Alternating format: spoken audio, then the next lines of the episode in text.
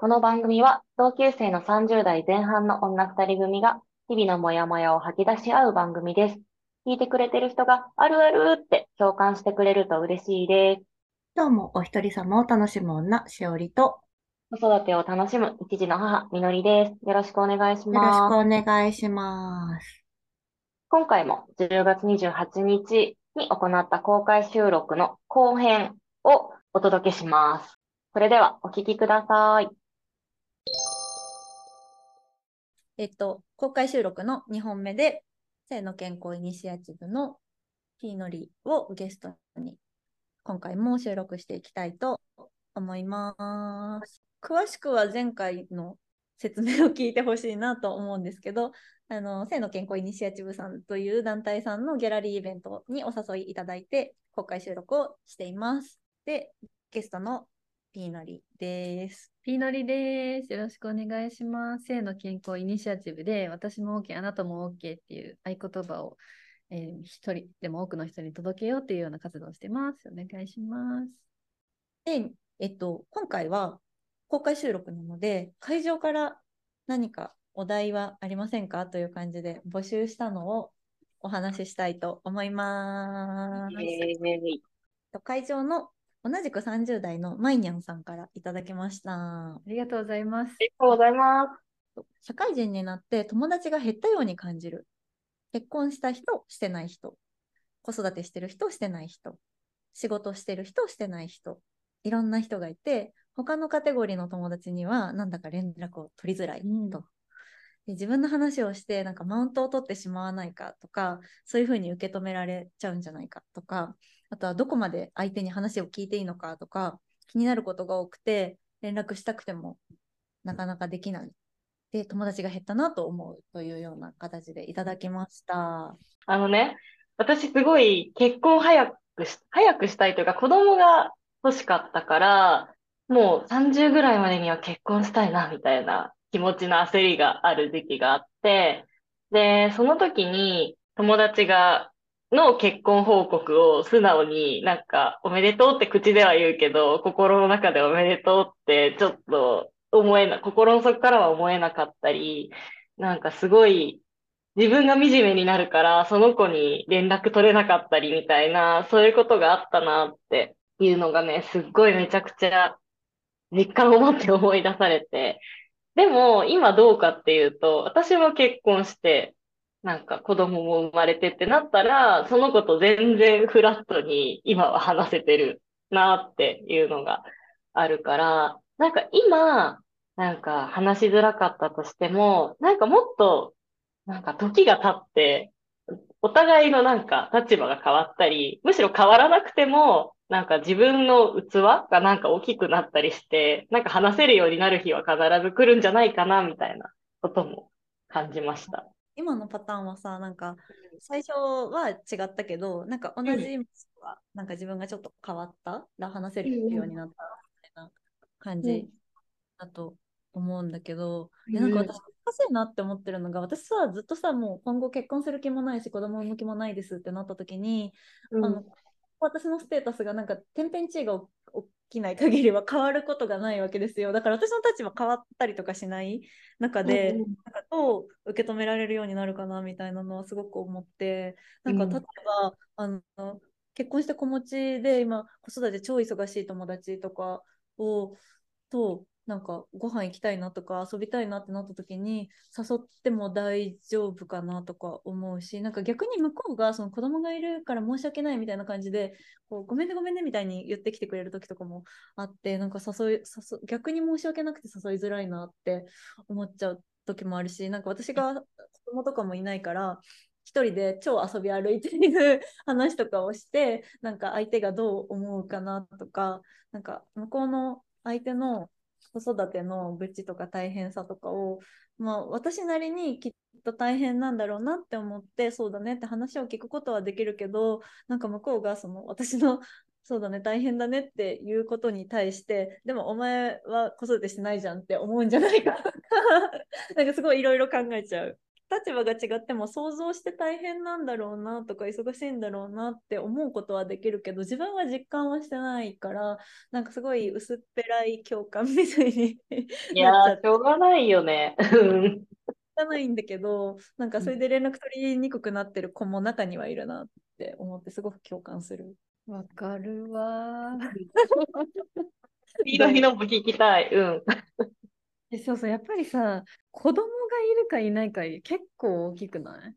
なんか、結婚して会いにくくなるはももちろん一段階あるけど、子供ができたら会いにくくなるはめちゃくちゃあるよね。体調くず優れないだろうなとか、なんかそういう心配をして、それがいらぬ心配なのか、本当に配慮になってるのか、もう分からぬまま時が流れていくみたいな、なんかそんなのが本当に多い。子供産んだばっかりとかだったら全然なんか体調とかも悪いだろうし、うんさすがに今大変そうだからって感じで遠慮するけど子供がある程度大きくなってきてたとしてもなんか家によっても全然事情とか多分違うじゃないですか、なんかこのうちはパートナーとかか家族とかに理解があって遊びに行ける家なのかなとかそうじゃない家なのかなとかもなんかもう聞いてみないとうんわかんない。ね、その相手の状況が分かんないで、なんか勝手に想像してるっていう点は確かにありそうだね。ねなんかまあ確認した上で全然ね合わなくてとかさ全然うん話も合わなくて疎遠になったりとかももうんちろんあるだろうけど勝手に想像してうん疎遠になってるパターンも多々ありそそうだよね。わかる。めっちゃ脳内でさ、なんか、こうかもしれないっていう妄想がさ、こう、ストーリーがこう出来上がって、あ、じゃあやめとこうみたいな、なっちゃうことあるよね。なんか、何がその、聞いてみようっていう気持ちを止めるんだろうね。なんかやっぱりさ、相手と対等じゃない、なんかこう、なんていうの、バランスがこう相手と取れてない不均衡になってるのを、その心配するんじゃないかな。そこにあのメッセージにも書いてもらったけど、マウントを取ってるようなう。感じになっちゃうんじゃないかみたいなのとか、相手に迷惑かけちゃうんじゃないかとか、その立場が違うから、なんか同じ目線で、あの今まで通りにもう楽しめないんじゃないかみたいなのすごく心配になるよね。なんかその人間関係が対等でないっていうところありそうだね。確かにそっか。なんか相手を傷つけてしまうかもしれないっていうのもあるのか。確かに。それ一個すごい思い出したやつある。なんか結構私ってなんかこう今喋ってて皆さん感じてると思うんですけど結構私がガンガンハキハキ喋る方で、うんなんか仲いい友達だけどなんかあんまりこう喋るの得意じゃないし、なんかゆっくり話聞いてるタイプみたいな友達であんまり自分の意見とかも言うの得意じゃないみたいなタイプの友達でなんか喋ってると割と私が一方的にわーって喋ってうんうんって聞いてもらうみたいな感じになりがちな友達で今結婚して専業主婦してて子供がいるっていう友達がいるんですけどでその子はなんか私が働いているでなんかまあそれなりにバリバリ働いて好き自分の好きなことしているっていうことに対してなんかすごくなんかこう引け目を感じてしまっている。うん。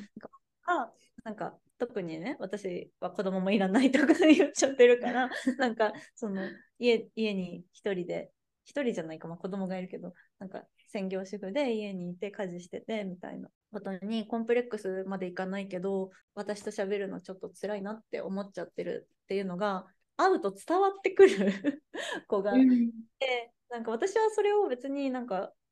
その子がそうしたかったらそれがいいことだし今本人が幸せだったらそれでいいし私はその子が今楽しんでる子育ての話とかをすごく聞きたいんだけどその子からしたらその私がもうマウント取ってるまでいかないかもしれないけどその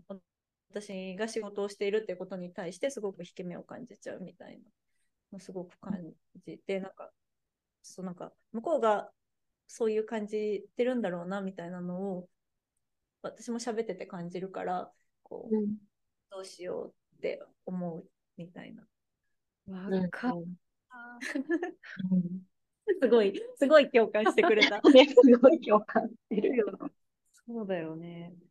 私もさ、やっぱり私、同級生に会う会うときに、同級生とやっぱり比較されるんじゃないかみたいなのがあって、自分のコンプレックスが強すぎちゃって、同級生に会いたくないっていう時結構ある。でもそれって多分自分のコンプレックスに向き合わなきゃいけないよね。なんかその、なんていうの？お自分がお腹空いてるとさ、あのこれ一品どうぞって気持ちよく人にあのあの湯豆腐いらないからどうぞって言えないじゃん。あのお腹空いてたら自分が湯豆腐食べたいってなっちゃうからね。で、お腹がいっぱいだったら、これちょっとどうぞって、あのお裾分けできるじゃない、でなんか人間関係も私そういうところが私自身にあると思ってて、自分のコンプレックスが強すぎちゃって、こうなんかきっと私とあの誰かと会った時にそれなりになんか私にだってこのコンプレックスが強い私にだって何かこうお裾分けお裾分けできたり相手から受け取れたりするものがあるはずなのになんかそこから逃げてるなっていうのがなんかすごい今ね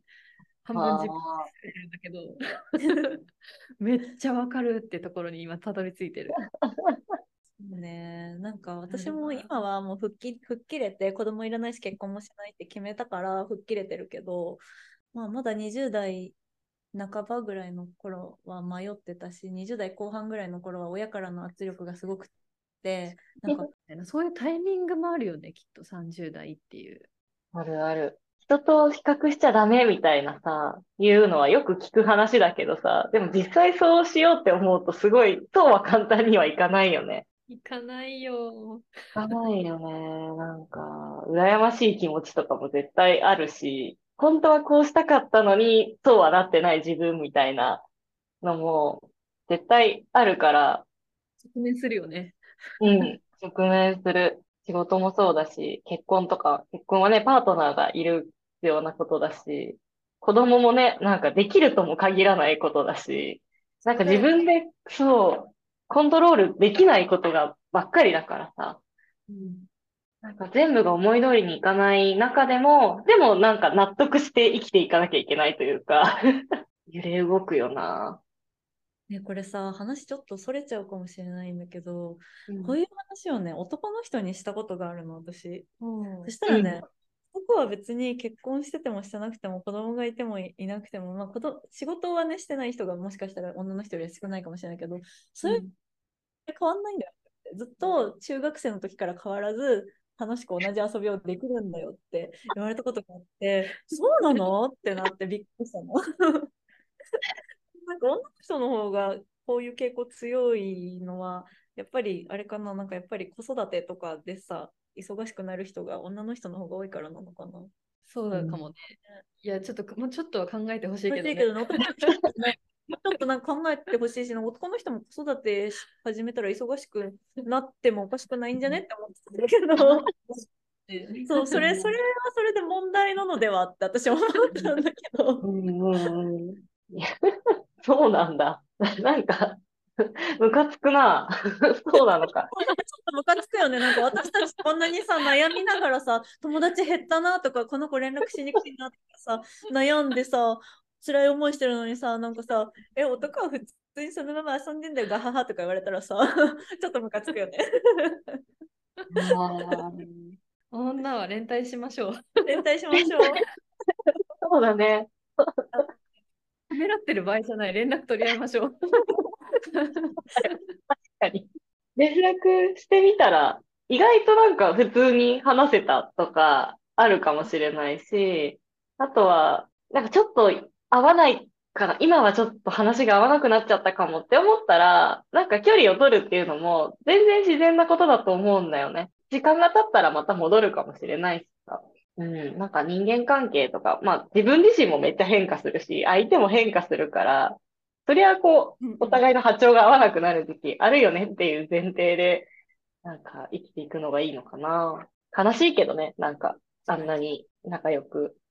してたのに、ちょっと距離ができてしまったみたいな事実は、寂しいけど。まあそうね、でも話が合わなくなっちゃうとかは、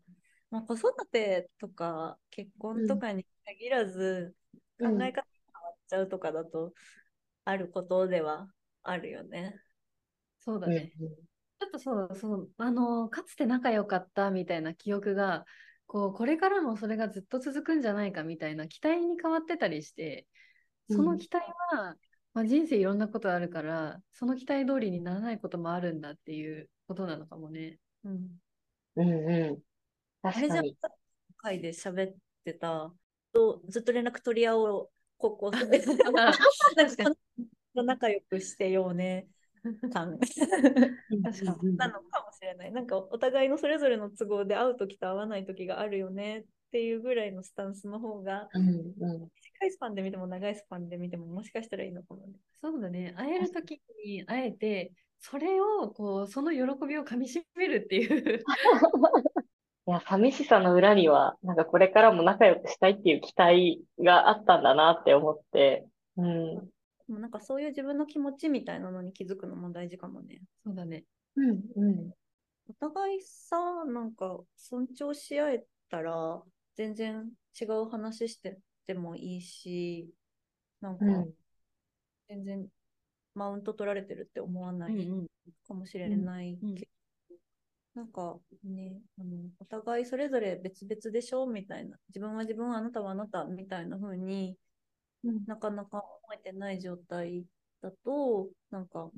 は今、マウント取られたんだみたいになっちゃうのかもしれない。ね、なんか、うんううんん、うん、私の話で言うと、私はもう子供いりません、結婚もしませんって思えてるから、友達の子供の話とか聞いても、あ、そうなんだって思うけど、うん。なんか、まだ自分が、私って子供欲しいのかな欲しくないのかなどうなんだろう決めきれてないなとか、なんかその決めきれてないなっていうことすら分からなくて、どうしたらいいんだろうもやもやって思ってる状態とかだと、なんか子供の話とかされたら、なんかこの人私に子供いるマウント取ってきてるって思っちゃうかなって思った。そうだよね。自分が自分の人生に胸を張れてるかどうか問題はめちゃくちゃでかそうね。ああ、なかなかハードルの高い話だとは思うけど、そうだよね。そうよ。実際、そうしさ、なんか、この現時点ではこうするって思ってても、でも、なんか、明日とか一週間後とかに変わってるってことも全然あるしね。なんか、決めきるって難しいよね。全然一瞬話それちゃうかもしれないんですけど、私も子供いらないって超思ってるけど、なんかよくそう年上の独身のお姉様とかに、なんか40ぐらいになると急に子供が欲しくなるのよ、みたいな 言われて、すごい恐怖する。え、私も急に子供が欲しくなったらどうしよう、みたいな。朝卵子凍結とかしといた方がいいのかな。すごいドキドキすることある。恐ろしい脅されてるって。えー、それ、それさ、でもそれはさ、そんなこと言ってくれなくていいのにね。そうなんか私が不安になるようなこと言わないでよ って思ったりするけど。えー、なるほどね。まあでもそうだよね。なんか私もさ、友達同士もそうだけど、私お、おじいちゃんに会えてなくて、なんでかっていうと、まあ、おじいちゃんも85ぐらいだから、うんあの会える時に会っとかなきゃなって思ってるんだけど、私、おじいちゃんにとって初孫なんですよ。だから、うんひ孫をすごく要求されるわけです。いないくて、いないって決め、もう作らないって決めてるんだけど、それすら伝えられなくて、もうなんか申し訳なさすぎて、うん。会えなくなっちゃいますね。引き目、引き目っていうかね。もうそうか。ああ、それ苦しいね。なんか、会え、気持ち的には会えない気持ちもあるけど、でも会いたい気持ちもあって、しかもタイムリミットも、まあ、ね、あるっていう。確かに。ちょっとそう、一刻も早くどうにかしなきゃと思ってるけど、確かに。まあでも行くんだろうな、会いにね。なんか、どうだろう、い意外とさ、行って会ってみて喋ってみたら大丈夫だったとかもあるかもしれない。あそうかもうね。ん猫連れてこうかな、飼い猫。あ、いいんじゃない？なんか、干渉になってくれそうな。これうちの子とか言って。ね、なんか会った時に、子供のことを言われた時に、ああ、うちは、なんか子供は設けない予定なんだよねって言うのか、それとも、なんか、そうだね、はい、なんか、恵まれたらね、ぐらいで受け流すかみたいな選択肢はありそうだよね。そうだね。多分そこを私が決められてないんだろうね。どうやって伝えたらいいかわかんない、どうしようで止まっちゃってて、うんもうまあ、パートナーとかいるのに、なんかどうやって伝えたらいいかなみたいな話もしておらず、うん。うんうん。どうやって伝えたいかっていう自分の気持ちに耳を澄ますっていうのが最初かも。うん。ああ、そうだね。確かに自分の気持ちと、あとはなんか一人で抱えずに、なんか今パートナーさんと話すっていうのもあったけど、パートナーさんも巻き込みつつ、こんなところで今悩んでるんだよねって、うん、吐き出すのも大事かなって聞いてて思った。ありがとう。ちょっとね、解決できそうだ。ちょっとね。あ、いいやん、いいやん、いいやん。いいやん、いいやん。まあ、ちょっと会場からあのもらったんですけど、うん例えばなんか不妊治療とかしてる人がその会ってる人の中とかにいると子供の話すると相手が傷ついちゃうんじゃないかとか、すごくなっちゃうんじゃないかとか不安な気持ちになるんじゃないかみたいなのを考えると子供の話を今日はしないぞって思うけどなんかやっぱりね子育てしてるとこそ子供の話がこう身の回りの話で多くなるからうんそうすると今度話題がないみたいになっちゃうみたいなこともあるのかなっていう話。あー、あるよね。いやー、それすっごい難しいよな。あるよね。なんかそうと知らないで話してたらそうだったみたいなことになると本当にうん申し訳ない気持ちになったりしそうだよね。わかるわかる。公に言ってない人もね、多いからね。ひっそりやってる人もね、うんいるし、うん。誰にも言わずに不妊治療してて子供できてから実はしてたんだみたいなことを教えてくれる人だから、あるよね。なんかそれがいるいないだけじゃなくていろんなありそうだね。そうだねセクシャリティの話もそうだけど。ん確かにうん、確かにね。すごくあのパートナーが男性なことを想定して喋ってるけど、うん同性うんな人とかも全然いるしね。ああ、難しいよね。でもさ、なんか相手が不妊治療してるってことを公言してない場合は、なんかこっちが言っちゃったことって、向こうが傷ついたとしても、なんか知らなかったんだから、まあちょっとしょうがないかなみたいな気持ちはあるよね。あ傷つけたくはないけど。うん。なんかそうだからこそなんか嫌だなっていうのは先に表明しておくっていうのがなななおさらなんか大事になってくる。前なかなか言えないこともあるかもしれないけどうね。ん、うん、そうだよね。ちょっと悲しいことかもしれないけど、今はその子供のいる友達と会うのちょっと多分辛いから、ちょっとうん。今は体調悪いからとか、なんか忙しくてとか、うんにあうん の言い訳をつけて、なんかそういう集まりからは一時的にうん。その自分から避難するとか。う、ん、うん。話す側は難しいけど、その嫌だなって思う側の人が自分で身を守るみたいなこともある程度必要かなと思った。うん、そうだねう本当お互い様なんだろうね。うん、でそれに対してなんかあの今回はごめんねって言われた側の人たちも、あそそういうこともあるよね OKOK ぐらいの感じで受けん。入れるうん、うん。いいよなと思った。いやー、事故は起こるもんね。なんか、不意に傷つけるつもりはないのに、ちょっと傷つけちゃったみたいなことはあるから、全部避けることはね、なんかそもそも無理なんだっていう のもなんか思っているとちょっと楽になるかな。起きちゃった後にもなんかこうごめんねみたいなうんうんのがうんう